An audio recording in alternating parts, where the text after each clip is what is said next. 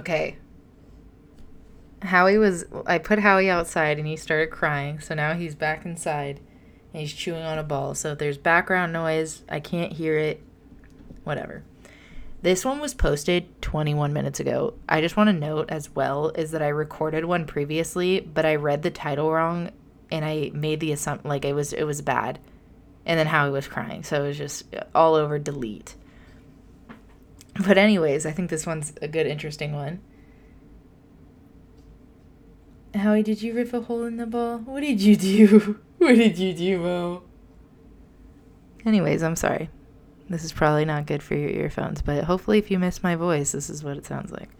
But anyways, this one's called Am I the Asshole for Charging My Sister for Her Wedding Photos? Okay. I'm going to say asshole because I wouldn't charge Kelly for that, nor would I think Kelly would charge me. Nor would I think Jenna would charge you or Lena. So I'm going to say you're the asshole because you don't charge family. Unless it's like you're losing something in expense. Like, unless this sister is like paying for this backdrop or paying, like, say they wanted to take photos at Disneyland and the sister was like paying to put them in Disneyland. Like, yeah, then you charge. But like, if you're going to the fucking beach and taking a photo in free sand and you're using your photo, like, that's something, like, that's your gift. Now you don't have to get them a gift because you got them photos. But what if she's talking about, like, at the wedding? But you're the sister. I would never ask. There's another thing. We need to read this, but, like, I would never ask my sister. I don't think you would either, to take pictures at our wedding or someone's wedding because, like, you want them to, you're their guest. Howie, what are you doing? Stop looking at the David. Jeez. Okay, anyways, this one's Am I the Asshole for Charging My Sister for Her Wedding Photos?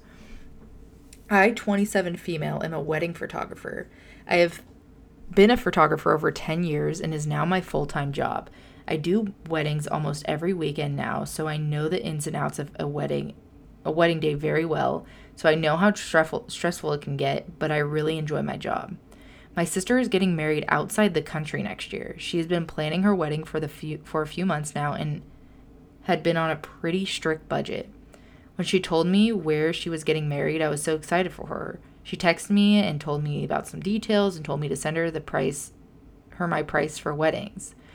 I didn't tell her my prices right away because I knew I was not going to charge her the same thing I would charge everyone else. She had a baby with her fiancé, and I took her maternity photos, baby shower, gender reveal, all the photos she wants of my nephew, and engagement photos, all free of charge. See? Okay. Nice sister.